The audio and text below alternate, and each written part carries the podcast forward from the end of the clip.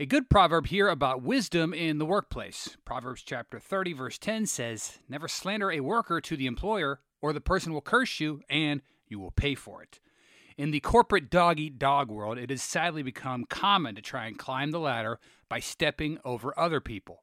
However, the Bible warns backstabbing eventually comes back to bite the backstabber.